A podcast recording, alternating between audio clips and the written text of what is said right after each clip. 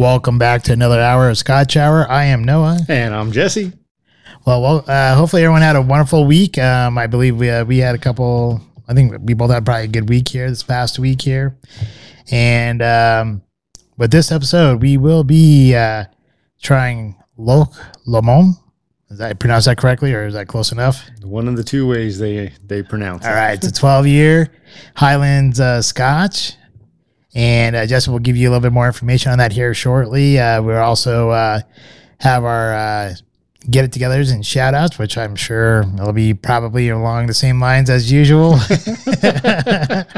and uh, our restaurant review, um, which is, I forgot, what, what restaurant did we go to again? What's it called? Little C's, TC Tavern, IC. Oh, yeah. I see. T- uh, IC Tavern, I think it There was, or go. something like that. Yeah. Uh, I totally spaced that out. So I, I apologize, everyone, for that. We'll make sure we have it there for your restaurant review. then we'll have the actual real name for it. And then from there, uh, we have our Smarter Challenge uh, being bucket list. Um, a little bit of talking about like some of the bu- things that we want to do on our bucket list and probably like the importance of having a bucket list. About to leave, already packing. Come with me, I'm not really asking. We'll get away. We've got the Loch Lomond 12 year single malt scotch, Highland scotch as it is. And this one is a non chilled or unchill filtered scotch at 46% ABV, which as uh, we continue to learn our own tastes, tends to be one that holds its character and flavor quite well. Sometimes the chill filtered process or reducing it uh, down to that 40% ABV not only changes the alcohol percent by 6%, but also changes the ability for that scotch to hold its true character. Um, this one, though, has a very interesting history in the sense that there's very little history uh, through it. So in 1814, Loch Lomond Distillery was originally built. So 1814, located at the north end of the Loch Lomond. Um, what this is is a scotch where they built a distillery and then kept no records basically so it closed but nobody knows when then much later in 1965 um, it was reopened and they re started redistilling in 1966 um, but they went out of business in 1984 so again uh, maybe should keep some better records because you can't find out a whole lot of history still at this point.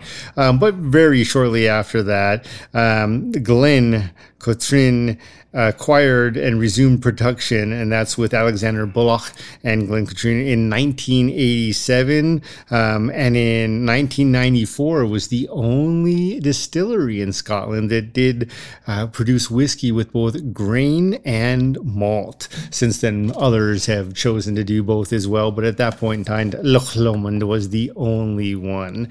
Um, with that, uh, they've had some interesting scientific pieces where their stills and their design create an opportunity for them to produce scotches at, or whiskeys at a much higher alcohol percent during the actual distillation process. Most distilleries can over only hit about 70% um, alcohol, whereas theirs can hit 90, um, which could make for an even more interesting build upon character and flavor in this scotch. Do you have anything you'd like to add? Well, the only thing I, would probably add there is because of that, the way they have their stills built, um, there's like these little trays or traps, uh, which actually comes in more in contact with the alcohol. That's why they're able to reach that 90% that you're mentioning there. And they also say because of that, they're also um, able to to reach like more flavors and stuff like that. So um, it is um, it is kind of a interesting how they decided to go about brewing their scotches. I don't know if brewing or distilling, I guess is the better word than brewing. Witch wizards? um, but I, I find it odd though that for a distillery that went back as far as 18, 14, that there's like no information whatsoever. Like like they kept like no paperwork or like it was all burnt down or I don't even know. They don't even know. It's like the Scottish mob did it right.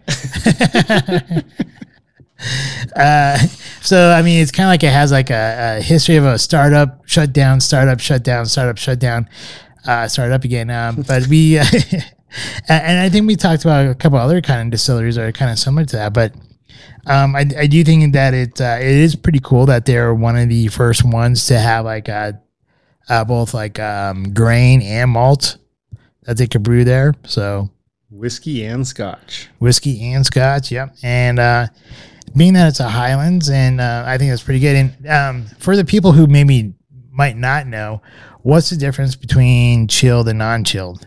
It's really the fact that they bring down the temperature, which then also potentially adds water while they're filtering the scotch. So it's really a process to reduce the temperature to force the filtering process to happen much more rapidly. That's really the point, is to get it done more quickly. And by not forcing that, by letting it uh, filter without being chilled, it does take longer, but a lot of more often sediment, if you will, but also character and flavor comes through. All right, we're gonna open up this box of this Loch Lomond 12 year Highland single malt Scotch whiskey, and the box is a great color.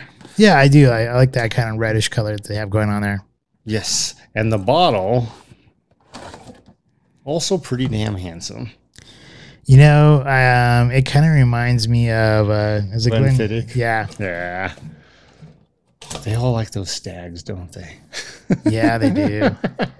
Uh, this one's coming, yeah, that's what she said, in a green bottle with gold horns.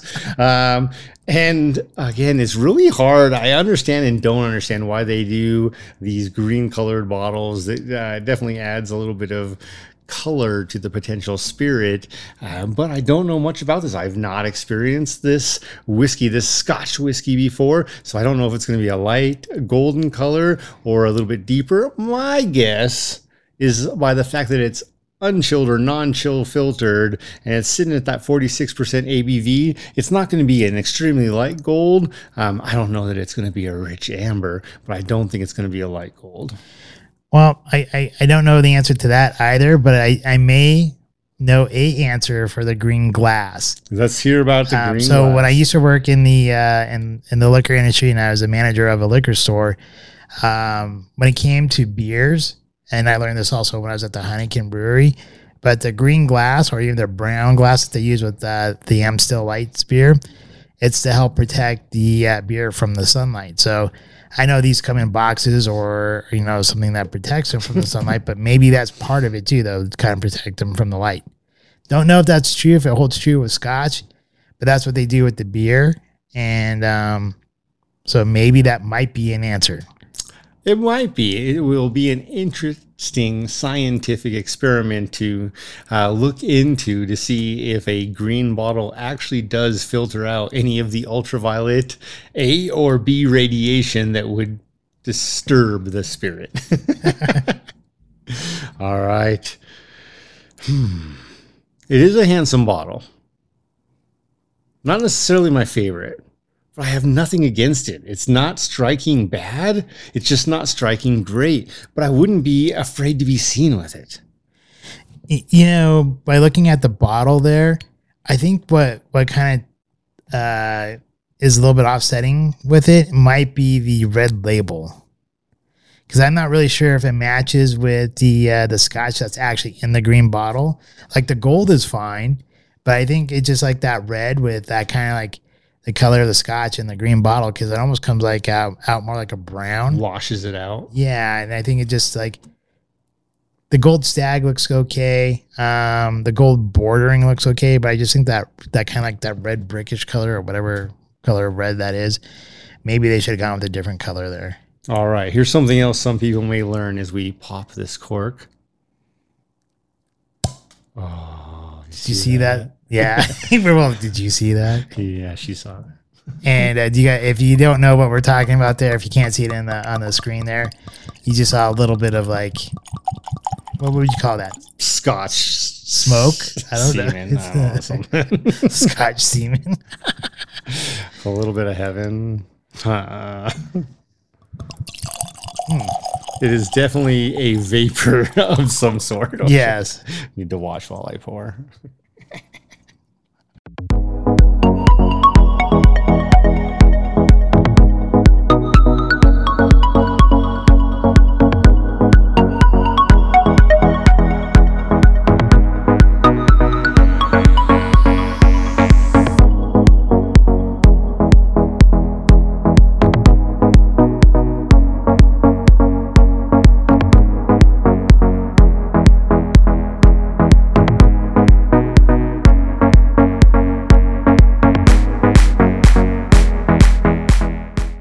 This scotch here, Loch Lomond.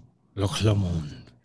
Um, my the coloring I have I put down here is kind of a uh, light to medium copper kind of color or brassy color there. So it's like in that light to medium gold. Um, and uh, it actually has like nice clarity to it. You don't see really like a whole lot of sediments or anything floating around in there. At least I don't really see any. They're in mine. They're in yours. I might have poured a little heavy on mine. You might have a little bit more than I do, uh, since and I was also the first pour, so maybe maybe that might be some of it there. Any case, um, um, on the nose, I'm getting um, caramelized apple with vanilla and slight oak. The oak is really really mild, so the only reason why I picked up like maybe like a little bit of oak is like uh, when I put the put a little bit in my palm and kind of like heated it up and smelled it that way. but yeah, pretty much um I'm giving like caramelized apple um, with vanilla. And um, I think it has a very inviting nose to it.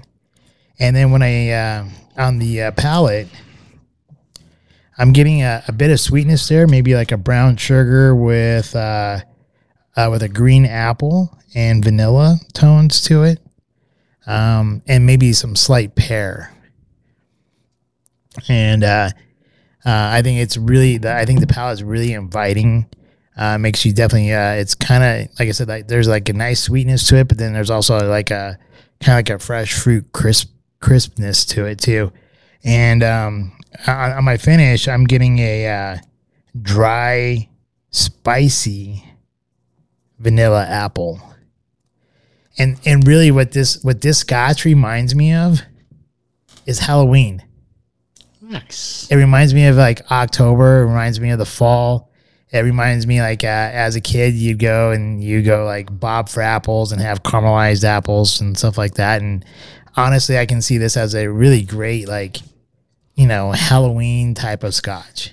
Bobbing like- for apples. Trick or treat, kiddo. yeah, you know, go go for a hay hay ride with your woman, uh, and bring the bring the bottle of scotch with you. Or go into like a ma- like a corn maze with it. So like, where's your girl? I don't know. I lost her somewhere, but I got my girl right here. I got my other girl right here. you mean my honey Amber. um, yeah, but I, I think it, that that's what it reminds me of. It just reminds me of fall. Um, a little bit cooler air, uh, air. You know, like where the air gets a little bit cool, and then you have like those like nice Granny Smith apples, and uh, you know, like the cinnamon um, that you might get with that, and like me have like a, you know, like a the caramelized apples and then, then the apple cider when you put a cinnamon stick in. It just kind of reminds me of that whole type of time frame. And um and honestly i think it's a it's a i'm pretty impressed. I mean because honestly I, I wasn't expecting much out of this and i think this was like at a $45 price point. Man, for me, um, you know, we kind of joked about this one, so I agree. I didn't have super high expectations going in. But with that, this is definitely a light amber, dark gold colored here. Um, I think it's great. It really catches the light well, and I, I like that. I like something that uh, looks like money, even if it's not. um, with that, though, on the nose, this one is super intriguing to me because it was really hard for me to place and decide what it is exactly that I'm smelling. And who knows, maybe I got like COVID version 28.523. But regardless of that, I am getting hints of a little bit of green apple, a little bit of peach, and that's the sweetness to me. And here's where it gets weird: is you start mixing. Um, scents like peach and green apple. And then what's the one other thing that'll absolutely throw it off? A hint of lemon. So this has definitely got a little bit of lemon citrus, a little bit of um, peach, maybe a hint of pear, but mostly peach, and then that green apple. And I'm talking it, you blend these flavors together. It's kind of like when you make a fruit salad and then you put the dash of lemon on it. You're putting the lemon on it to increase the acidity, to reduce the bacteria growth, to keep the fruit looking fresh, but it absolutely changes the flavor as well. And that's kind of what this is doing. It's having this um, mingling effect between peach, Again, maybe a little pear, green apple, and that hint of lemon. But when you taste those flavors together, you get this 46% ABV scotch that was aged in three types of casks. You've got your ex bourbon casks, your refilled casks, and then your recharred casks. So the recharred is where they empty it out and then they rechar it and then they refill it to get it a little bit more of that smoke flavor. I think with that, what they brought in was some of the not so sweet. Um, it's not. it's very um, dry, but in a pleasant way. It's not forbearing. It's like a, uh, that lemon meringue, the meringue on a lemon pie. You got the hint of lemon flavor in there, um, but the meringue is dry for the most part. But you know, you know, there's just a little bit of vanilla in there, smoothing it out. And with that, again, you get the hint of peach. Um, but as you go from that medium body, um, again, it's, it's very inviting. That medium body, you go to a medium finish. And I think this is where those oak casks, the uh, in particular, really come out is because it's like this wonderful Italian dry wine or French dry wine. So it's sweet, but it's not sweet in the sense that it's actually sugar. It's smooth. It's more smooth than sweet. It's like this vanilla smooth peach green apple. And then it finishes with something I really enjoy that hint of smoke, which once again, I think comes from those recharred casks. Um, a pleasant surprise, a new treat, Highland Scotch, unlike anything I think we've tried to this point. Um, price point not terrible, right around the forty to fifty dollar range. Right. Um, that's not bad at all for a twelve year Highland Scotch. Uh, and man, would I take this to a party? Absolutely, especially at the price point. And I'm not trying to offend anyone, or if I was, I would definitely bring something much more offensive than this. This is pretty. Uh, pleasing to most palates right out of the bottle. It was a little hot, um, the 46% ABV, but you give it just a few minutes, and that's when it smooths out to that meringue, peach, lemon, green apple, and smoke. Uh, to me, it's a pleasant surprise, and it would be a blast to take to a poker night. Be like, hey guys, try this one on. Uh, you're gonna like her. I agree. This is one I could easily share and not be um, too taken back by sharing it. Like I, I, you know, I think it's uh, easy enough for people to to drink that are not really Scotch drinkers. Um, and you know, it's the the bottling is is decent. Uh, the price point is right. Um, yeah, I think this is a this is a great one to share. In the middle of this, mm-hmm. Have you ever made your strawberries with cream and biscuits or strawberry shortcakes with Bisquick where it's that mm. dry cake as opposed to the sweet moist cake? No, I've always I've always used the uh, the angel food cakes, food, food, cakes, or yeah. the pound cake angel food cake mix. Yeah. Um, something we need to try is that if you use Bisquick and you make your strawberry shortcake cakes, they come out basically like biscuits. And I'm talking like chicken and biscuits biscuits. They're not really sweet, but there's that hint of whether it's honey or something else that is sweet in there. And again, they're pretty dry, but they've got this like inviting, almost cereal flavor in the middle of this when it's transcending from this uh, crisp apple, peach, lemon t- you know hint um, through to the smoke and this meringue vanilla. Um, that's and it's going dry because of all those oaks. That's kind of what I'm sensing is it's like a biscuit. It's like a Bisquick biscuit, and it, uh, it again a great flavor uh, perfect balance to go from those fruit flavors to the smoke and vanilla. Uh, again, it's fun. So you have me on two of those items. One, lemon meringue. Oh. Uh, if I've had one, it's been like a way Oh, long time, like when I was a kid. okay. So pretty much, I don't even know what a lemon meringue probably tastes like. it's not the lemon. You got to like almost take the lemon out of it, but realize there's a hint of lemon in there, and it's just about the meringue. Yeah, I don't even know what that tastes like. and the other one, Bisquick. I, I don't recall ever having any Bisquick biscuits or anything like that. you know it's funny because it's. Uh, I think uh, the last thing, last time I remember is probably like pre high school, and I think uh, my dad used Bisquick to help uh, to make like pancakes. Yeah, a lot of people will do that too. And again, they're not the sweet pancakes, but that's perfect when you're just going to drown them in syrup.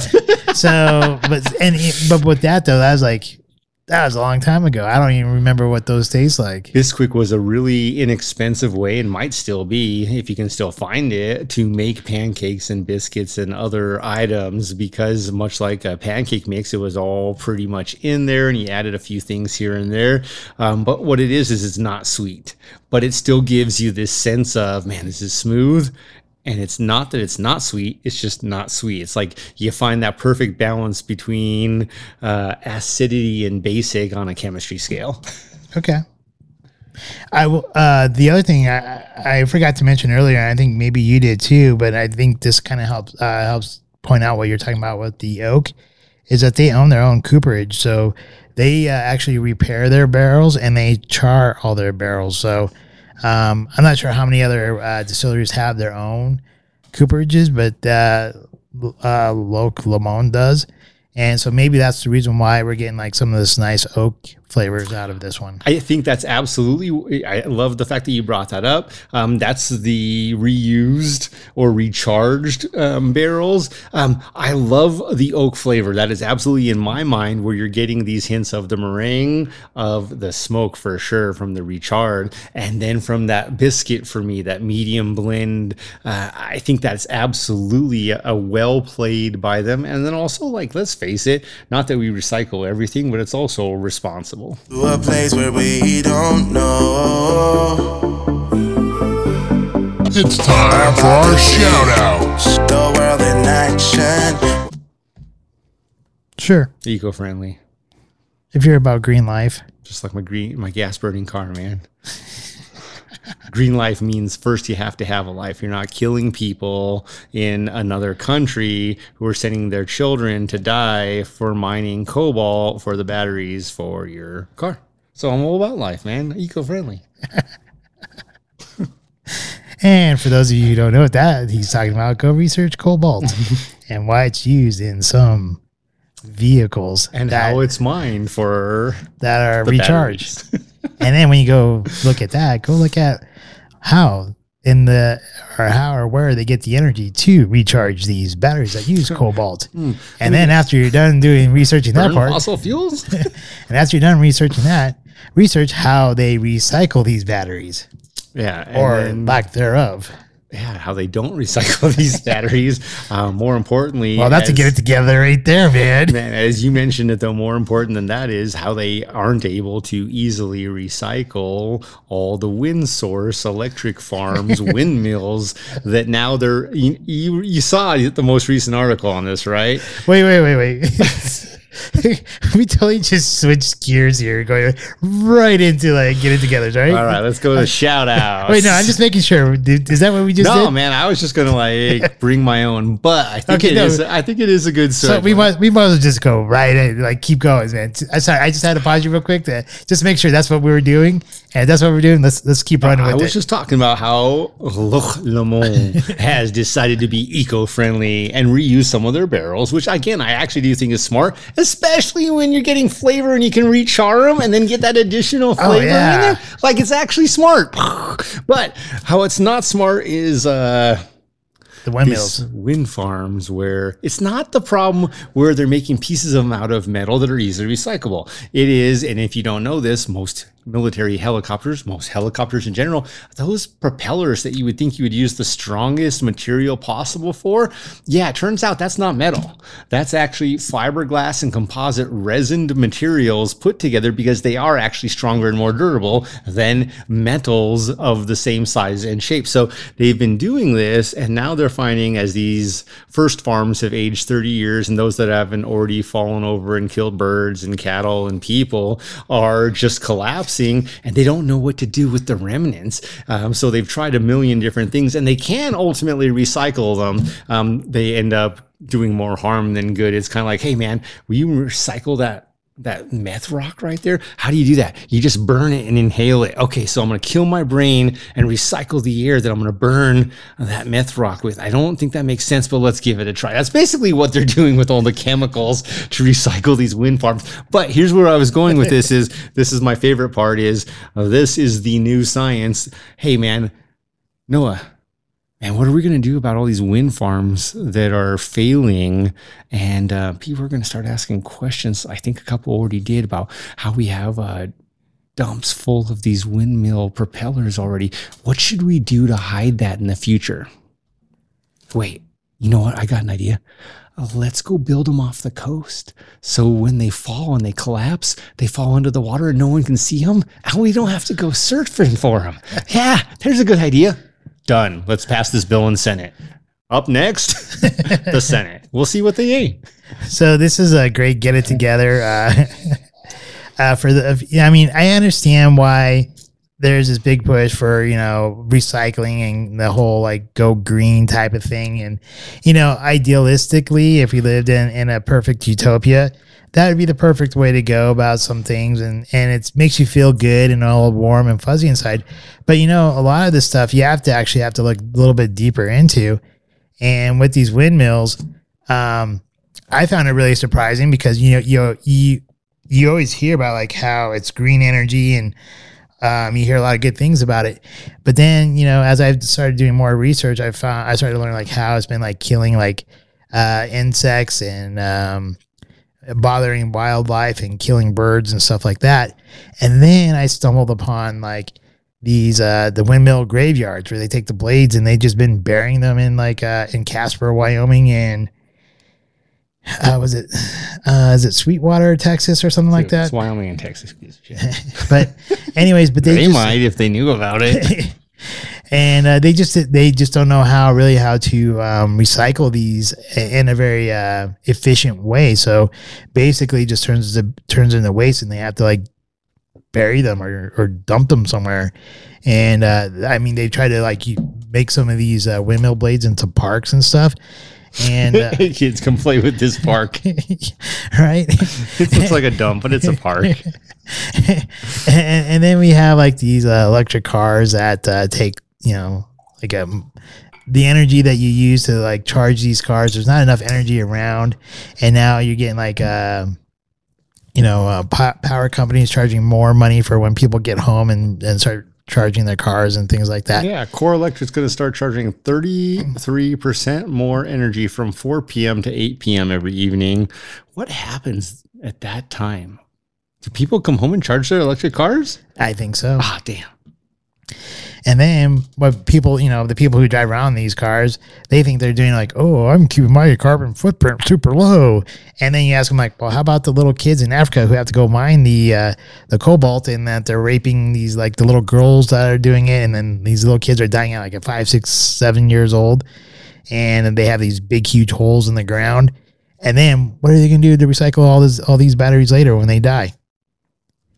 Put them back in the holes and cover them up. Right? Send it back. That's where we got it from. Let's send it back. and you, and you ask these people that, and this is and this is their response. Oops, that's their response right there. They don't have one. Sounds like a snake approaching a bird. All right. Um, well, that's uh, I, I mean, I, I think we went on a couple uh, get it togethers there, I, but I believe you had another really good get it together. oh man, let's talk let's about. let's first do our shout out. Oh, You got shout outs? Uh, I don't know. We were just on a roll here. I have to rethink about what my shout out I'll. I'll go first. My shout out goes to, damn it, once again, and I mean this only in a positive way. Um, damn it, only because, man, I, I really do root for Ferrari. Uh, but Leclerc did not make it happen. So my shout out goes to Verstappen and Honda. Even though there's no official Honda badge on that engine they produce for Red Bull Racing, uh, for winning the French Grand Prix, I believe. Well, I know his uh, leads have has now exceeded 60 points, as opposed to closing the gap. Ferrari just kind of helped reopen it. Uh, but yes, uh, Verstappen and Honda once again, Red Bull Racing. Cheers to the French Grand Prix victory to you. That's a good one. Um, I think um, one of the ones I do remember I was going to talk about, and I and I still don't remember the other one, uh, is the creators of the TV show What We Do in the Shadows. uh, I just love that series. I, you know, um, you know, after I got my promotion, or at least even basically this like last week and a half, two weeks, I haven't really been watching a whole lot of TV. And I didn't even know the series started back up until you told me about it. and uh, man, the, the, there's only three episodes uh, in this new this newest series uh, in the new season, and I, I I mean every season, you know, there might be some episodes that are a little bit slow, but there's always like one big event that happens in them that make you just like die laughing. But there's a whole bunch of like little things that in each one of these episodes that is hilarious. As long as you're open to it, Yeah, it's on. Yeah, I she's suppose. funny. I think it's a great show. Um, and if you've never watched it, I'd give that. I'd just give that show a try. So I just want to give those creators a shout out. Now, as he says that, remember if you are more of a general rated G movie, you do not want your six year olds watching what we do in the shadows. Yeah, it's not. It's not made for for young kids. Uh, that's yeah, true. start it out, test the waters. Um, I love it. I think it's great, but I also think it's very adult. Now that comes into a, a future smarter challenges, uh, which is uh, when do you decide a, a child is ready enough to watch these things and be an adult? I don't think I'm a good character. I don't think I'm a good person to ask you ask that I, question. I know, but it's it. it's going to come. You have a lot of time, I promise you. But that eventually will be a smarter challenge. okay. I'm not really sure I'm the best person since I have no kids to talk about that. But I mean, but that's your purview. That's why uh, it's a, a different perspective. I, Uh, I was watching radar movies like when I was six. So I yeah, mean, I'm pretty sure my parents had me watching The Exorcist when I was like six, seven, eight, and like Yeah. again to this day, I'm still wrecked by it. I don't watch it. that makes two of us.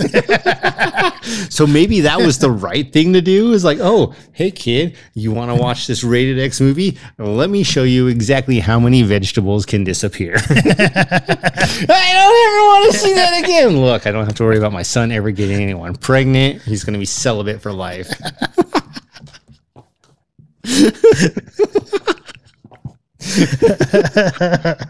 and on that note, how about you get it together? Well, I was gonna say uh, I'm not sure who the Get It Together actually really truly goes to. I'm not sure if it's the SEC or if it's the American people or if it's uh, Congress. But um, the situation is um, right before they uh, pass the uh, the bill here to give a bunch of like um, a couple of companies that produce microchips uh, some money.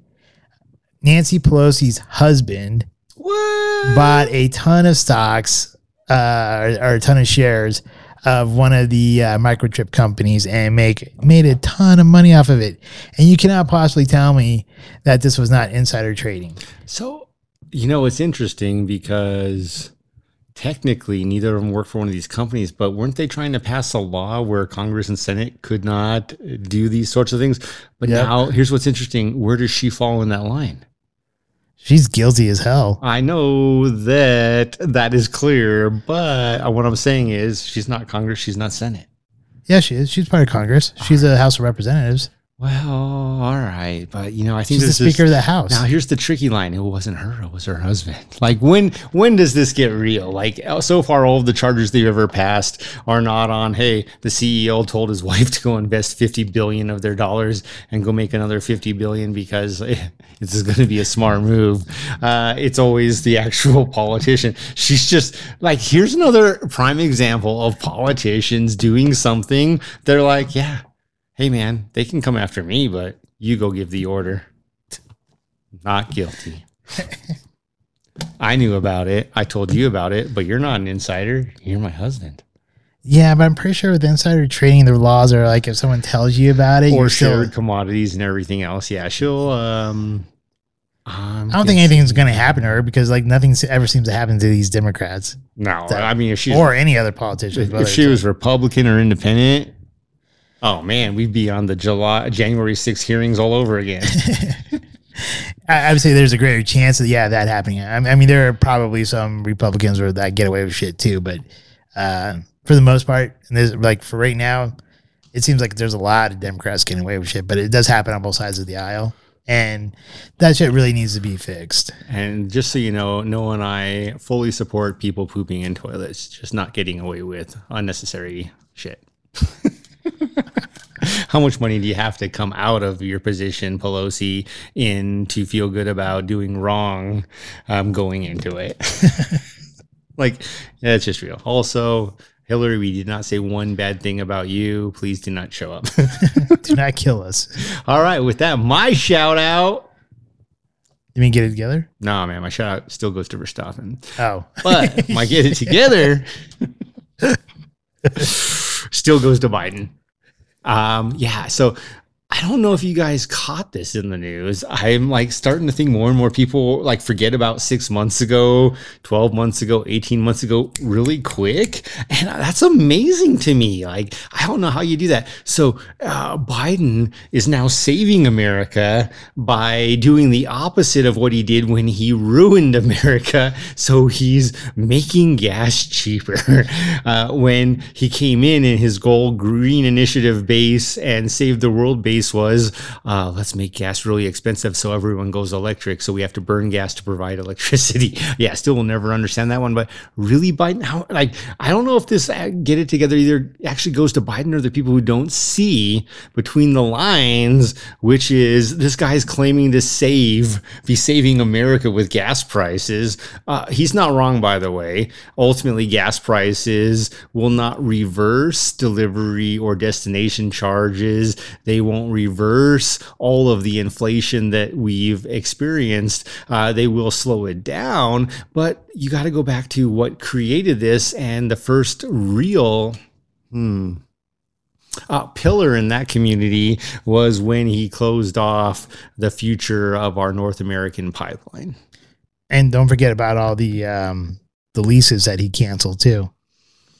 Yeah, I'm just again, I don't know. I'm trying to figure out who my get it together is for. Like, do you support Biden reversing the actions he took, but he's actually not doing that. The damage has been done. It's like saying, "Hey, Is man, he is he really like reversing it, No, or is he it. just or is he just like giving out more reserve gas? No, man, he dropped the A bomb on Japan, this time it was he dropped an A bomb, a, a, a gas bomb on America, and now he's like, okay, so everyone's dead or mutated in this area. I've got an idea. Let's give him some Ajax to clean that up. It's gonna hurt. But we can be live with no distractions. We'll get away. This is what we waited for. IC Brewhouse Centennial. Oh, you found the name too. I was about to say that. Not the way you said it. You said it much better than I did. Well, I feel like it was true to their like general energy. It, yeah, the energy there was actually really great. I mean, um, you had like a much younger crowd there. I think also maybe it might have been like post work type of crowd. Post Biden. Dun, dun, dun. Um, you know, with people getting off of work. uh, but it looks like it was like uh, pretty much like uh, mid twenties, mid thirties. Uh, most people there. so we fit right in.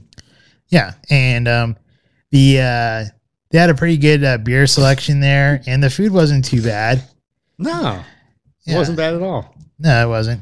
Um, in fact, but here's here's a even though I'm saying a lot of good things about it, but it, it was kind of like same time is a little bit unmemorable because uh, first of all, I had a hard time remembering the name, and second of all, together, together, IC Brewhouse. maybe maybe this should be a, a get it together for me because I, I don't really recall what I had, but I think it was a burger. You had the fish and chips, bro. Oh, I had the fish and chips. I I ordered the crispy chili relleno egg rolls. Yeah. we started with those. They were flavorful, came out piping hot. Um, and then you went with the fish and chips, and I went with the pork nachos. Yeah, so I had the fish and chips. Thank you for the reminder It's a good burger, though. It's one tasty burger. Is this a low beef burger? So that's how memorable my meal was actually. um, the fish and chips weren't that bad. It was um, definitely not like dude you gotta like you gotta realize that you can like reboot at this point or you can be like yeah it was that because it's like the fish and chips weren't that bad it's like yeah the sex wasn't that bad I don't know how to recover from this. Like I Yeah. totally, I totally screwed this up. The, i don't know you can't because you tell her the sex wasn't that bad it's like oh But the funny part is, I actually did like the place. I mean, I thought the place was pretty nice, and the food honestly didn't taste all that bad. I, it was just like, I think it's because it, I don't know what it is, but it just wasn't like super memorable. I mean, I don't remember all the details. I just remember like I enjoyed going to that place. I think it did have an interesting energy. I think it was hopping when we went there. Uh, we were there Wednesday, right around Five ish. five ish. Um, so a lot of the tech center business was hopping into it. Um, for me, it was an interesting people watching venue for sure because I'm like, this party, that party, that party, and that party, none of them make sense to me. Maybe that's why. I, uh, maybe I don't even remember my food because none of it made sense. dude like it literally was just like okay so you got the super hot chick and the rich guy and then a bunch of dweebs and then the nerds and then the tech bods and then the hipsters i just covered four generations at one table But you know, like I loved how they had like a bunch of TVs up with the sports with sports going on. Um, I will say, like my my my fish and chips, it definitely was not memorable. Um, enjoyable. I mean, it was enjoyable enough to eat. I didn't complain about it. Uh, but I think here's part of my problem why I don't really order fish and chips a lot, anyways is that after spending some time in Ireland and eating like some really good fish and chips, and then um, even in uh, um, in Boulder, there used to be like a really good Irish pub there called Connors, which has has shut down a few years back, but uh, they really had some really great fish and chips there. Um, it just seems like most like uh, pub fare food that when you go to places, their fish and chips are just like okay and and uh, nothing like I've had previously. And so a lot of times I avoid it. Um, they didn't bring the malt vinegar with my fi- you know with my fish and chips, which I think was a little bit of a knock on their part. i think it showed to the generation they typically serve probably. Um, their tartar sauce was okay. Um, the one thing I didn't like about it was like it was like a little bit too flaky because when I went to go eat my fish and chips and dip it into the tartar sauce, it all like disintegrated. Uh, so that made it kind of hard to like put you know your dip your your fish into the tartar sauce. Uh, and also like the uh, the color of it was more brown than golden, um, which um, I think a good fish, uh, a good fish from a fish and chip should be more golden than brown. we're talking about the breading Yeah, the breading. Um, but I, I still would give it like probably like a seven point five for the food and about a seven point five for the atmosphere. Do I think you could take a first date there? Yeah, I think you probably could. I think the some of the appetizers were, were good, but I uh, but the appetizers are different on the happy hour menu than they are on the actual menu. So if you want something like the uh, the chili reno poppers or whatever they were, uh, you have to do it on the happy hour menu, not on the regular menu. So that's something that could probably probably keep in mind there as well. Um, I'm just, I'm gonna give the place seven and a half. Like I said, I, I did like the atmosphere. I thought the food was decent, even though I didn't remember what I had. hey that was a fishy burger it was a fishy burger, uh, and there's no way for me to recover. Say like, yeah, it was a great meal. So I'm just gonna just keep on going along, along with like uh, what I didn't remember, what I what I remember about what I didn't like about it. Um, And uh, the oh, and then with the fries, I, I forgot to probably mention this too. The fries didn't stay really warm after I got done eating my chips. They they got kind of soggy, and that that's not really like what I wanted my fish and chips either. Um, so once again, I, know I'm giving it a little bit higher. I think uh, because of the chili reno poppers or whatever, those things were those were really good. And I usually don't eat chili renos, so I'll, I'll I mean I think that kind of bumps up the fish and chips part there. So, or maybe I just had too much to drink and I don't even know it, and uh, I'll just pass. Uh, I'll, I'll just stop talking now. no, man, you're good. Uh, there's so many things I want to say. Uh, that's what she said that I can't. uh, but you ever remember when uh, Lady Gaga wore that outfit made out of meat? Yeah, Yeah, no better like example of meat curtains. Just saying, like that was great. So with that, uh, IC Brewhouse Centennial, um, man, the chili relleno egg rolls to me were also very good. They actually reminded me very much so of when I made my own crispy chili rellenos at home because you use egg roll wrappers. So it tasted almost identical. The only thing I would say is I used a little bit more Monterey Jack in mine. They used a little more cheddar, and mine were better. I love to rhyme all the time. So with that, uh, after moving from that, I almost went with the fish and chips. But when the lady was like, "Oh yeah, the fish and chips are good," I was like, "I don't believe you, not for one second. I'm having the pork nachos. uh, again, happy hour menu items, seven bucks. They were good. My only hesitation would I go back and order them again is um, not a ton of pork on them. So unlike Twin Peaks, man, those were loaded with meat. These They were. were. not. These were not. And uh, the meat was good. It just wasn't great. Uh, but the detractor. So you have, uh, yeah, I'm a promoter, and now I'm going to be a detractor. The detractor was, man, they were like the healthy chips. They're not the real fried chips. They were like the uh, all wheat healthy chips that are probably baked. I don't even know. If they weren't, they tasted like it even worse.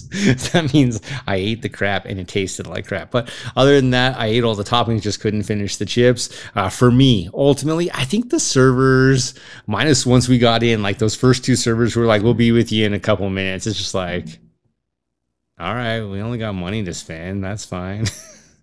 uh, minus them, the rest of the servers were very pleasant. They brought food attentively. They took care of us. No detractors there. Um, so for service, I'm right there with you, 7.5. Um, for food, this is where I, I struggle because uh, my prices were good, but man, you paid like 19, 18, 19 bucks for those fish and chips. And watching you eating, I'm like, man, she's not a great fish. Like, and the chips, the fries. Oh, when I saw you like bite into that soggy, non-delicious, non-salty crisp, I was just like, all right, so glad I went with the nachos almost with the the healthy chips, but I don't know if there was a win there. Uh, but ultimately, the, for me, the food was a seven. Uh, the beers, uh, man, price wise and everything else, an eight. Um, the atmosphere. Now, the place had a good energy, but what I didn't like is you have all these TVs everywhere, but unless you're reading lips, you don't know what the heck's going on. There was no sound. The place was so noisy. You could barely hear each other talking. Um, I don't have a problem with that if it's the music I'm trying to talk over. But when everyone's just trying to be noisy, it was just like, why is everyone yelling? You're sitting across the table from each other. It's okay. A securities, insecurities aside, I can hear you too. You're good. Uh, but with that, um, the environment actually I didn't love as much as you did. I know you liked it. For me, the environment was a six um, because I wasn't going there to watch TV. I was going there for food and brew. Um, and, and that was actually like the the sheer number of TVs with no actual impact or positive impact on my life. Um, or did I even see one person in the entire place watching it for more than a couple glances here and there? Nobody was. So during a sporting event, boom, that place is happening. Final Four, Stanley Cup, Super Bowl, playoffs here, playoffs there. Uh, absolutely going to be booming. Everyone's going to be tuning into those TVs. For me, it just wasn't that scene. Ultimately, I give the place a seven. Um, but I don't have anything like it's not that I have anything against it. Would I go there with a first date? Wouldn't be my first choice, but if it was one of the choices and it would save me time, yeah, go there. You're not going to be disappointed as long as you're not expecting a lot. I think I expected a lot from more of a hipster looking place, and what I got was more of a healthy place, which I guess yeah, technically is hipster. You know, they're like, yeah, man, don't drink, smoke weed. It's healthy. Eat a mushroom. No, no, no, no, not the King of Supers. I got a mushroom. but with all of that, they're, you know, like more of the healthy. So maybe it does make perfect sense. Um, but again, I'm not taking anything away from it. You got to remember a, a five is average, a six is a good score. Um, a seven is actually really good. And the service definitely led that score. Um, the location was a little interesting getting into and around. Nothing terrible, just nothing great. And it looked like it was part of a, almost like an apartment complex, like well done, intellectually, intelligently done by an apartment complex to have a, a food or an eatery in, you know, built in, so to speak, where they're also leasing this establishment to the providers who are making money. But um, definitely interesting. If I what I would love is if I lived in those apartments, I would love knowing I could go down there at happy hour and get the crispy Torino egg rolls several nights a week because they were like five bucks Yeah. maybe even four bucks. Like they were ridiculously cheap, and that's the one place where this place did win was value to me. Um, like value. If you're not looking for the glitz or the glam or anything else, yeah, go in there casual, have a good time. So for me, like ten out of ten if you're going to take a buddy there. Take my hand, we'll make it somehow.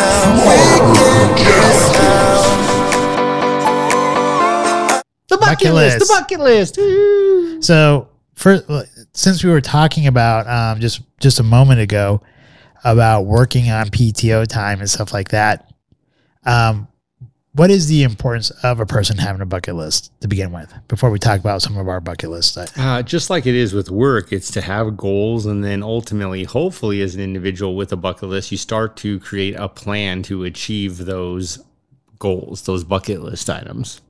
It gives you purpose in life, is another piece. And what I would ultimately challenge everyone with is uh, I'm not saying continue to make a bucket list to your 120 and can't do anything on it, most likely. However, if uh, you're 35 years old and you win the Powerball and you can knock out the top 10 things on your bucket list tomorrow, don't fail to create a new bucket list and then also make them things that are true bucket list items for you, not something that's just like, oh, I'm going to go buy another Ferrari.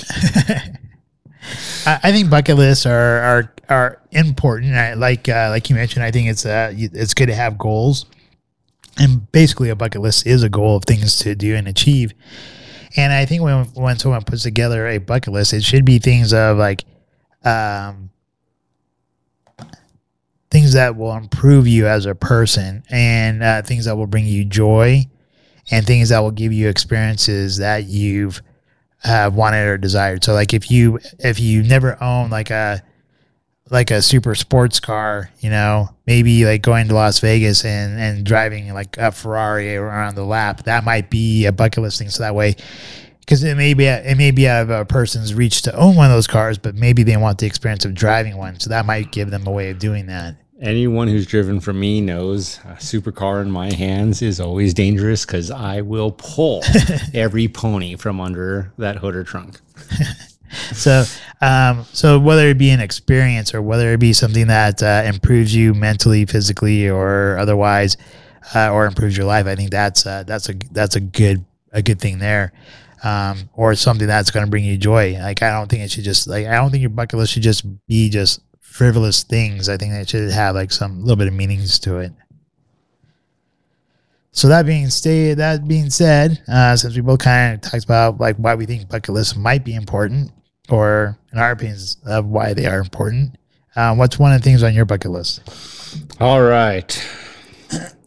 no surprise here. Making the easy, low hanging fruit. First, travel to Scotland and spend at least four weeks there visiting the sights, the scenes, and some distilleries. Ooh, and why is that? I know you said it's low hanging fruit, but for the peeps, Oh yeah, if you haven't realized it, you can't have Scotch without Scotland. um, but really, it is. So uh, imagine this. Uh, this is an interesting piece because this is where it gets super complicated and it gets super fun as well. Uh, imagine NASA for uh, quite some time having people, kids, students, future employees, ultimately uh, dreaming, thinking about going to the moon, Mars, anywhere, and you live decades of your life possibly um, looking at dreaming of turning that dream into a possibility of uh, being a part of um, having this become a reality. So that doesn't matter if you're a construction worker and you're a welder on the platform of a shuttle or a rocket. It doesn't matter if you're an astronaut. You can be an engineer in between or uh, an electrician who has to figure out exactly how to work things or um, any other number of physicists engineers scientists biologists a lot of science in there um, but any other people who have an impact on that and then you get a chance to make it real. So with this, you've been doing tons of research. You went to school, like so many of us do, right? You study for four years, and then after you get out of school, you are lucky. If you are lucky, if you get to apply 10% of what you learn to real life.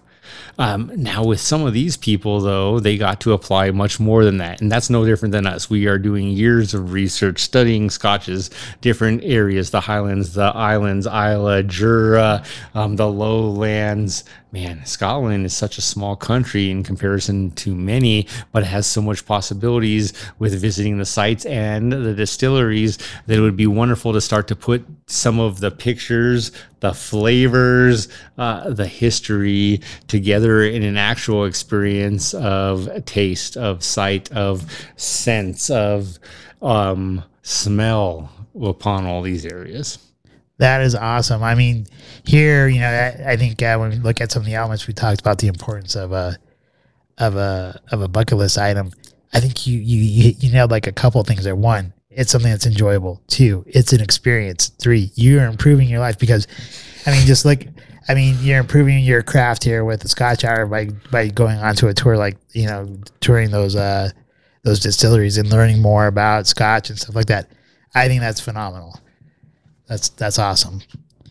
How about yourself? What's your first bucket list? item? Not necessarily the most important, but the first one you're going to share.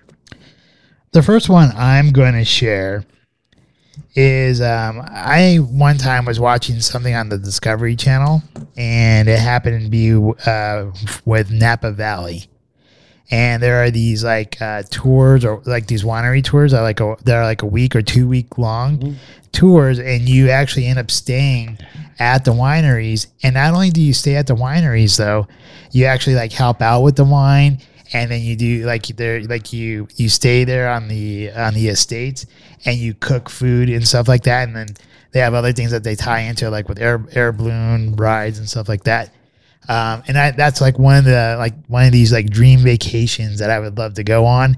And it's definitely on my bucket list. And and the reason why is uh, when I was in the liquor industry right out of college pretty much uh, I was a wine buyer for a while, so I, I you know, I, I'd buy wine from the uh, from the distributors, and so I learned a lot about wines, and it's a definitely a passion of mine. I actually I'm more of a wine person than I am a Scotch person, and uh, that that would be something that I, I would find like super fun to just hang out in Napa. Uh, you know, cook some good meals there at the wineries, stay at the wineries, and, and drink some great wine. I love that one myself because, um, again, it's part of fulfilling a greater understanding of a passion. And with that, uh, it just reminds me of a very minuscule version of what you're talking about when I went to California on a road trip and I did not go to Napa. But I did go to Sonoma and I visited two wineries in Sonoma. Uh, the favorite of the two was the Ferrari Carano winery, and then also just unbeatable in other ways was the Francis Ford Coppola winery. But what I will, share with you just very briefly is that when I was at the Ferrari Carano winery, they did this great job trying to involve uh, their tour guests in the process of asking a ton of questions. Well, um, if you haven't figured it out yet, wine is a ton of science. There is biology, yeah. chemistry, um, all types of science. And they were asking all these questions, and I'm like, I got this. and uh, they're like, do you work at a winery? At the end of the winery the one little guy his name was tony. I'll never forget this little italian guy named tony and he's like did you do you work at a winery? Like you know all the answers and i'm like no this is that was actually my first winery tour ever. Um, after that i visited visited the francis ford coppola and i only visited it because i was like man i wasn't going to make this extra couple hour drive and detour to visit the winery except that i had so much fun here. I'm hoping i get it there. Totally different experience. Still totally worth it. Um, but it was just this great piece of uh, helping connect dots. And when you do that, you can actually truly appreciate the more broad spectrum of everything that's involved. And I, th- I just, I know for you, the wine piece, man, if you could do it in France, I would recommend that. Might take learning France or finding somebody else, but I, I know that your love of Bordeaux and the other French varietals um, is is that meaningful. But man, yeah, whether it's Napa or France, that I can see being absolutely an unbeatable experience. Yeah, that's that's what I thought too. All right, so your next one. Uh, well, we just talked about part of the experience and, and understanding the the process. So it, again, if you don't understand, like for wine and grapes, there is so much nurturing and science that goes into it, and part of that is temperature control. Part of that is nutrients in the soil. Part of that is um, moisture, so watering or or natural resources watering your grapes, and all these different things play a role. Natural forest fires um, in in the region can create additional smoke, soot, ash that falls into the soil can change the flavor of the wine. Sometimes that can ruin it. Other times it can make it that much more robust. And um, for me, it's part of this whole process uh, for the next one. And again, these are no in, spec- in no specific order. Um, but one of my bucket list items is to see both of my kids hit the age of 30 and be both happy and healthy. And uh, know that along that journey, after they graduate high school, after they proceed with whatever they do with college and beyond, that I see them through uh, really hoping that I live much longer because they should at that point, but that I see their lives through happy and healthy at least till 30. That is one of those things where, um, to me, that is like the full process. It's not just growing a grape, it's seeing the bottle of wine for a great Napa wine, typically five to seven years later. That's a that's a great one that has a lot of meaning there. So my next one is where Lambo. Just joking. so find the mother farting Lambo. where Lambo. No, um, that- that's not that's not my second one. And once again, these, these are in no order either. But another thing I that I have on my bucket list, and um, before I even say this one, I'm going to thank you for removing one from my bucket list because it's it is connected. Uh, I'm going to thank you for uh, uh, convincing me to go out to Roswell with you and go to the UFO museum there. Uh, that was on my bucket list, uh, and so I think that's great that I was able to go there with you and your kiddos. Had a great time. Uh, unfortunately, I didn't get to try the Toddzilla burgers. yeah, we'll go back, man. We already know. But um, so that does lead into my next one here is I would like to attend one of these major UFO alien conferences where there's like a bunch of speakers that are going to be there and all kinds of stuff going on. And so I think that'd be like a pretty great experience just to like meet some of these other like UFO uh, enthusiasts and uh, ancient alien type of like experts and just be able to like, you know, just just glean some more knowledge about that stuff because I, I really dig learning about UFOs and aliens and stuff. I know it's kind of like more on the conspiracy side of things, and but I just find it a lot of fun and very interesting because there are some questions out there that just cannot be answered by what we learn in religion or in history or in geology and stuff. Like there's things that that have occurred, uh, happen on this earth that just doesn't make sense unless and then unless either a we're talking about like human uh, human civilization was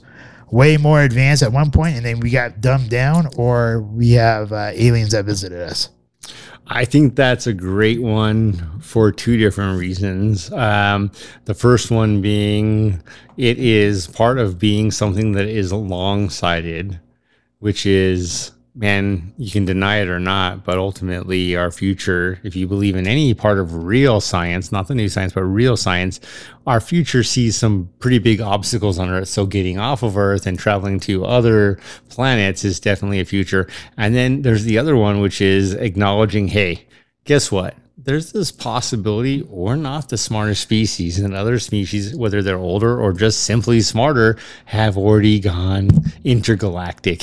Uh, and, and, man there's some good songs with that word in it. But nonetheless um, I, think that's absolutely phenomenal because I love the the fact that you have so many people who are like, "Oh yeah, we've been to the moon. I saw the moon landing." And it's like, "Okay, so you saw us go to the moon. Now, do you think any aliens could have ever come to Earth?" Oh my god, you're ridiculous. That's a conspiracy theory. There's no such thing as aliens. That's ridiculous. Um, if we went to the moon, we became the first aliens. So no matter what, you can't deny that alien life has occurred. We went to another uh, satellite and landed and became an alien on that satellite. We weren't naturally there, right? So um, it's just interesting to me how people can't like connect the dots and, and see that piece. Um, for me, and this is a tough one. Um, so it's two in one. It's visiting two different sites because I don't know that I need to spend more than a couple of days there. Although most recently I heard the second one might be a place I do need to spend uh, more than a couple of days. Uh, but the first one is to because I've never done it. I've gone on a, uh, several road trips in my adult life, but I've never gone to see the great redwoods. I'm not talking about hugging a redwood that it takes four people to hug around. I'm talking about the ones it takes 40 oh, yeah. people to hug around. And I would love to see those firsthand uh, trees those that are still left after so many burnt down with that uh, fire a few years ago. Um, trees that are that impressive uh, that there are something out of Lord of the Rings size. Um, so that's one, and I think that does definitely take a few days, a couple days to drive there, experience it, and drive back. But the other one is a little bit more immersive, and that is to go see the Great Pyramid. So many reasons for this, one oh, of which is oh, yeah. only the aliens.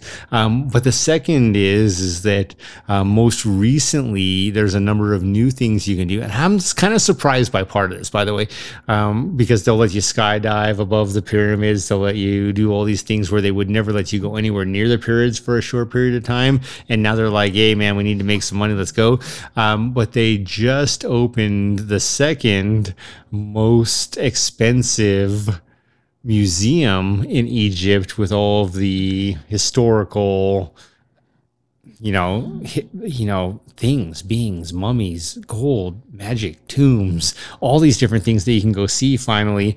Uh, um, the only more expensive museum i don't even know it's open yet but they're of course building in uh, the middle east.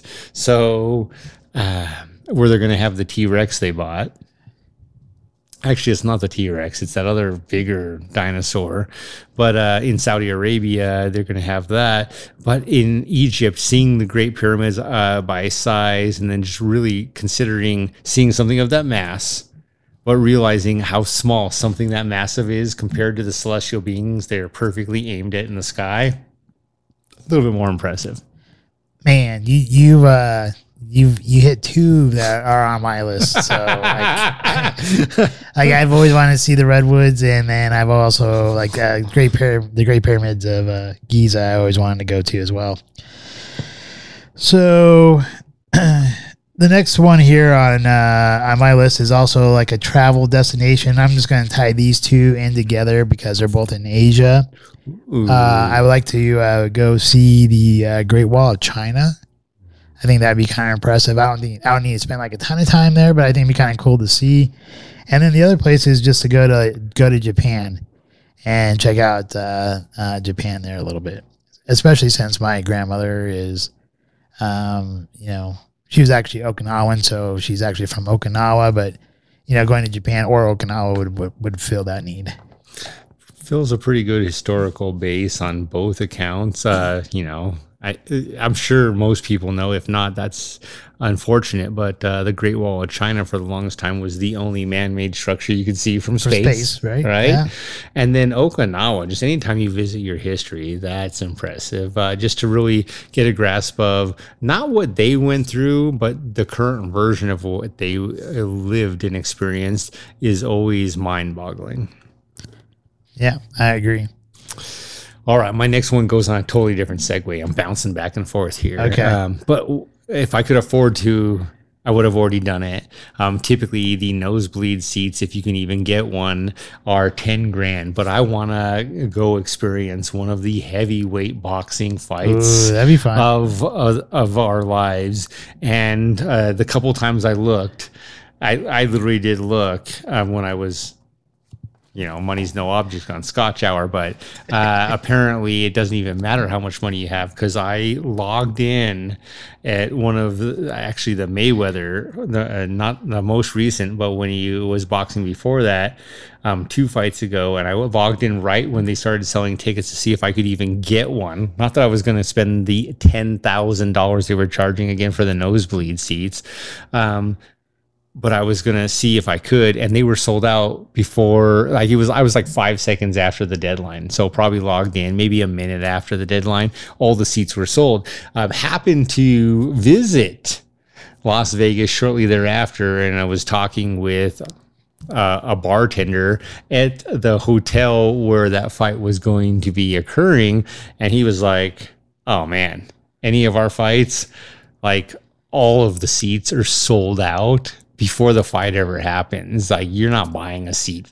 Actually, all the tickets are pre-bought and they're given out to high rollers and to anyone else. And if you get a chance to buy a seat, you're buying it from one of them. You're not buying it from the actual venue because the worldwide demand is that high. So 10 grand for a seat was very reasonable as far as he was concerned. And I'm just like, God damn, to see Floyd fight like the money making Mayweather, like uh, I, I would have paid it if I could have, but I, it turns out I couldn't even do it. So it didn't matter.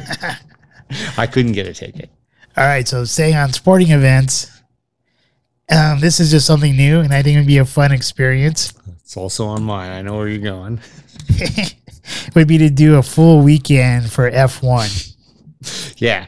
Again, the same thing, a good F1 experience. And you can get the tickets if you buy them early enough 10 grand for a full weekend, decent experience. So I think that would be like a really fun, like, get a fun time and a great experience. And this one would be like obviously this one's just more about just experience and and fun, uh, not so much about like um, learning something new. But I'm, I'm sure they might have some like learning things there. I'm not sure, but So, have you ever heard about people or from people who have been to these things? no, Okay, so uh, I just know there's lots of money there. there's so much money, it's ridiculous. So, Maybe I'll find a sugar mama. dude, you'll definitely find a sugar papa if you're looking for one. I'm not looking for a papa. so I'm just saying, um, it, it was funny because I talked with someone, uh, rich. These rich people, I'm so jealous. Is really the bottom line. I'm not talking about a little bit of money. I'm talking about the millions you can just blow.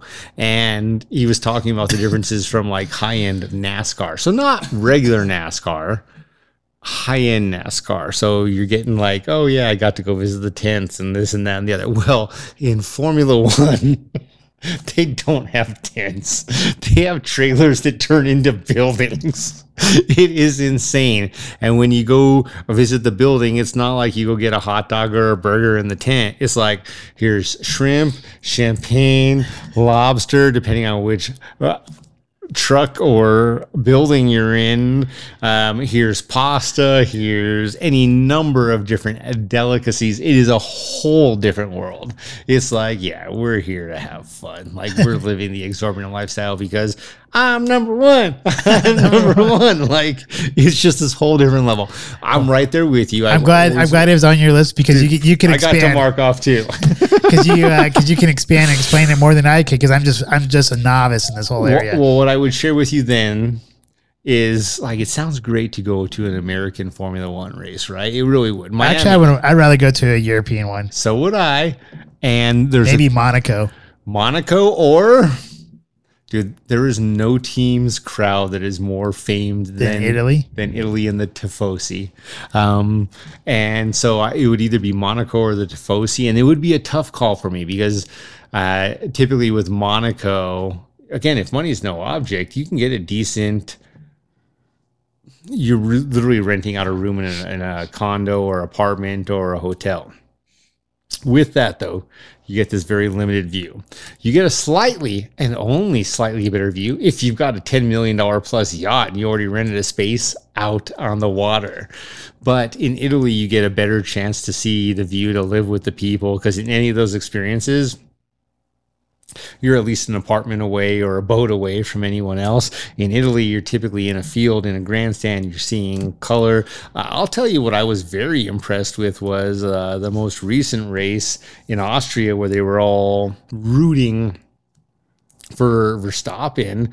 Um, man, that was a great show too. So yeah, I really, I don't. I, it's it would be a tough call. I'd love to be with the money in Monaco, but I'd also love to experience the people of Italy.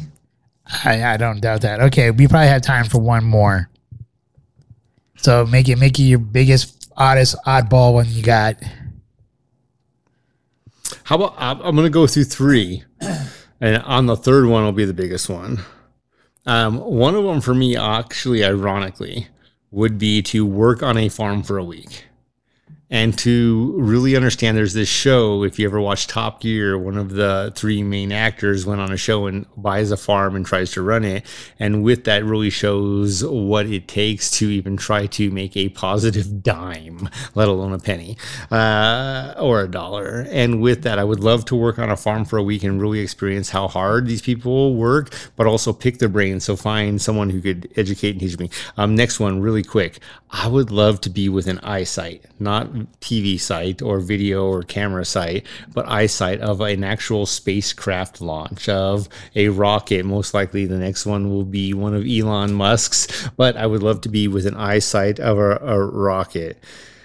Um, and I actually have a pretty diverse list here, including I, I'm gonna throw one Just the oddest one. Just the oddest one you Dude, have. dude, I'm throwing out one other quick one. I want to catch an alligator and make a coat. um, to be truly the oddest, though, and I mean this because it would literally be odd because I like to like really immerse myself in an experience. I would love to enact in an actual real big play. Eh, whether that be a Shakespeare play or any other great writer's play, um, I would love to think I could play any or some role, whatever they would dive as a major role in Hamlet, in Macbeth, um, in some of his greater works. I would love to be one of those roles. And why I would love that is because I think the history and the actual facts I would learn about Shakespeare and everything else while I was doing that would be would be anything I've ever learned in any class. All right. Those are those are great. Those are awesome. Yours, your biggest, wildest one. Okay. Or you can lay off a couple. I'll I'll I'll name for one more. um, I want to go visit the black box at there at Area 51. Now, uh, so many things I want to say. um, I also like to I would also like to try skydiving.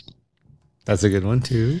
But my oddest one I have on my list is I would like to attend a Rothschild surrealist type of party. Dude, hell yeah! He's- for But, those- you know, that's all, you know, it's like all Illuminati type shit. that's what I'm there. talking about. If you don't know what he's talking about, the closest thing you ever see is The Great Gatsby. Yes, I'm in. I'll maybe your plus one or two or three or whatever. So if I ever get invited to like a Eyes Wide Shut or a uh, Rothschild surrealist par- party, yes, I am totally down for something like that. That'd be, I think that'd be that'd be wicked cool. But it definitely be, it definitely would be an experience and something that's really oddballish. Um, now. I know, like, uh, I mean, if you know, if you're like into like uh, some of the other stuff, that's probably to say that is probably like food, like it's probably a no no because they're probably, you know, some people think they're Satanists and stuff like that. But honestly, I think it'd be kind of cool to, to attend one of these parties and see like what what these like super wealthy people do and and you know what maybe if you're in that circle it's maybe not so weird but you know walking around with a person with a cage over their head and all kinds of weird stuff going on I don't care. Call me. I, I think it'd- I think it'd be kind of a cool thing to attend. I'm still waiting for my letter from any secret society. Exactly, me too. um, all right, so Hint starts with a nice watch, just like in the skulls. what uh, what are we drinking next week? All right. Next week, we're going down a step. So we visited the Craig Isle with an age on it. And now we're going with the standard Craig Isle single malt Scotch whiskey. Has a handsome tin, made to be very modern, somewhat sexy. Is it silver or blue? I can't really tell with the lights. Man, it's mostly silver, but it's got a hint of that blue in there. Okay. I'm like I'm like trying to figure it out. I'm like, Goes well with the red. It does. but yeah, this is something uh, again not terribly expensive. I think this is between the 30 35 dollar price point. Um, only place I've found it to date is at Total Wine and Liquor. We've talked about how maybe they've made some deal, deals with their uh, babies, mamas, um, to be the only distributors of those alcohols. But that is absolutely a possibility. and our subject. Man, this is a tough one. All right. Best two sports and why? Oh, okay. Uh, that's that. I think I could do that one. If you want to runner up for number spot number three, you can go for it. But otherwise, uh, best two sports and why? Not a problem. All right. Um, I'm gonna let you know what mine is going to be for the week following in case I forget. Okay. I shouldn't forget, but just in case I forget, it will be the movie review of Bullet Train. Yes. I was going to do that, but the movie wasn't going to be out in time. Yeah, it'll be out on my week, so that's why I want to make sure I, I threw that out there right now. So if I start to say something next week that's not Bullet Train, just slap me upside the head and tell me it's Bullet Bullet Train. Now, are you sure that's on your week? yes, Okay. I, I, I looked at it. All right. Because uh well let's just let's let's look at the calendar real quick because i'm pretty sure it's my week Dude, I just think it's going to be a close call. because it comes out august 5th right I think it's August 8th, is it august 8th but I could be wrong. You might be right. I think August 8th might be the Friday, so maybe it comes out earlier. well i think it actually hits the theaters like on a tuesday they're doing like the early release again so this week um so Today's the 25th. today's the 25th so yours is going to be on uh august 1st Yes. and then the movie comes out on did you say the 8th I thought it was the 8th, but if it's the 5th, we're clear. The, the 8th, because I literally I was going to try to pull it off. I'm like, there's no way. well actually if it's on the 8th then that would mean you should be doing bullet train or on the 5th We'll double check it though. Either way, That's like what i'm looking at right now august 5th so if it's august 5th you got time. You're Yeah. Gonna, you're going to clear it by like two days. It comes. So does that mean it does come out that Friday? It's an August 5th. That it comes out august 5th and then we record on we 9th. record on the 8th 8th. Okay, so that's where I got my dates wrong. I just knew it was super close because I wanted to do that. I'm like, I don't have time. God damn it. yeah so yeah so that's i'm right So here's something interesting about Bullet Train. When I saw, and I get more and more excited with every preview and advertisement I see, um, but every, I should say 50% of the people I've asked about it, like, how excited are you to see this? They're like, the more advertisements I see, the less excited I'm, I, I am. And I'm like, how is that possible? really i'm like the more i say i'm more excited Also, somebody, I, I think, maybe I- i'm strange though something unintentionally spoiled that Nope movie for me. And they're like, yeah, it has nothing to do with aliens. Which book which movie Nope. has nothing to do with aliens Yeah. then why do they show a ufo Clearly, it's not a UFO. I didn't ask any questions because I didn't want it ruined anymore. Oh, oh, that's a bummer. Because they could see my face when I looked at them. I'm like, why would you ruin it? Well, I mean, you do have the AMC pass. You might as well just go see it anyways. Oh, yeah, but I've been busy working on my days of vacation. Precisely. That's why I haven't seen uh, Thor: Love and Thunder yet. Dude, that one I do like. We will, we will rock you. Uh, any case, uh, thank you everyone for watching us. Uh, Drink responsibly. drink responsibly. Uh, thank you for those who watch us on YouTube and Rumble. Listen to us on Spotify, Podbean, and all those. Uh, thank you to the newest uh, subscriber on one of those uh, Audible or listening um, platforms. we appreciate that. And to all of you, hope you have a great evening and. Life is great. Life's great. Scotchman. Cheers. Cheers. We hope you enjoyed this evening's episode of Scotch Hour. If you did, please like share, and subscribe. Also, if you have not done so already, please become a patron member with memberships starting as low as $1 a month. Thank you, and hopefully, you have a wonderful evening.